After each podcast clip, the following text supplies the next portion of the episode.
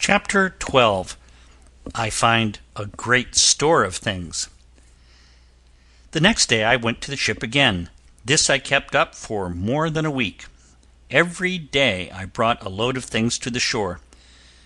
At last there was nothing left that one pair of hands could lift, but I do believe that if the fine days had held out I would have brought away the whole ship.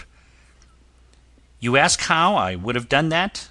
I would have cut it into pieces and brought one piece at a time. The last thing that I found was a secret drawer in the cabin. In that drawer was some money.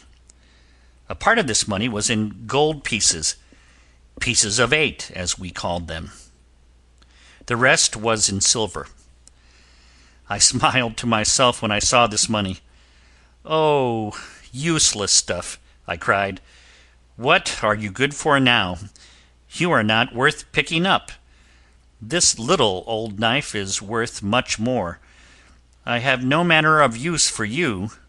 Lie there where you are, and go to the bottom." I was about to leave the cabin when I looked around again. The bright pieces were so pretty that I could not bear to leave them. So I put them in a strong bag and tied it around my waist like a belt.